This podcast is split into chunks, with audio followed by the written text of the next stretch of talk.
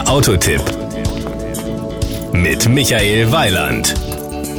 Alle reden über Umwelt, wir natürlich auch, und zwar am Beispiel von Toyota. Schon zum Modelljahr 2009 hatte Toyota seinen europäischen Bestseller Jahres gründlich überarbeitet und ihn dabei deutlich sparsamer gemacht. Doch darüber sprechen wir dann wie üblich im Technikblock. Das Outfit. Der eigentliche Kühlergrill hat im aktuellen Jahres rund um das zentrale Toyota-Emblem eine neue wellige Netzstruktur. Neu gestaltet wurden auch die Frontscheinwerfer.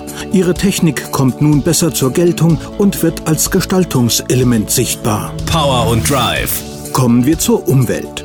Kein Jahresmodell emittiert nun mehr als 120 Gramm CO2 je Kilometer. Der Grund für die teilweise erhebliche Verbrauchssenkung von bis zu 21 Gramm CO2 oder 0,9 Liter pro 100 Kilometer ist die konsequente Anwendung des neuen Toyota Optimal Drive Konzeptes. Unter diesem Oberbegriff bündelt Toyota innovative Antriebe, effiziente Motoren und neue Technologien zur Verringerung von Verbrauch und Emissionen.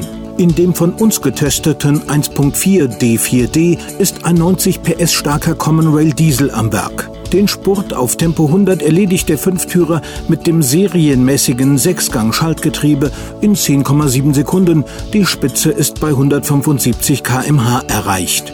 Wem die 4,2 Liter Diesel im Euromix als Gegenleistung für 100 Kilometer Fahrstrecke zu viel sind, der sollte vielleicht aufs Fahrrad umsteigen. Übrigens kam unser Testkandidat mit 110 Gramm CO2 auf 100 Kilometer aus. Die Innenausstattung.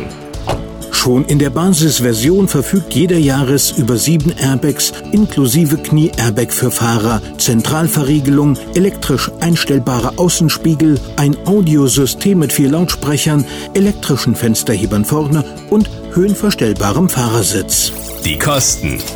Der Toyota Yaris 1.4 D4D Live liegt preismäßig in einem erschwinglichen Rahmen. 17.750 Euro sind bei Abholung des Wagens beim Händler fällig, aber die sind angemessen. Das Gesamtbild. Wer sich für einen Jahres entscheidet, macht definitiv nichts falsch. Schönes Auto, überzeugende Technik, angenehmer Preis. Was will man mehr? Das war ein Beitrag von Michael Weiland.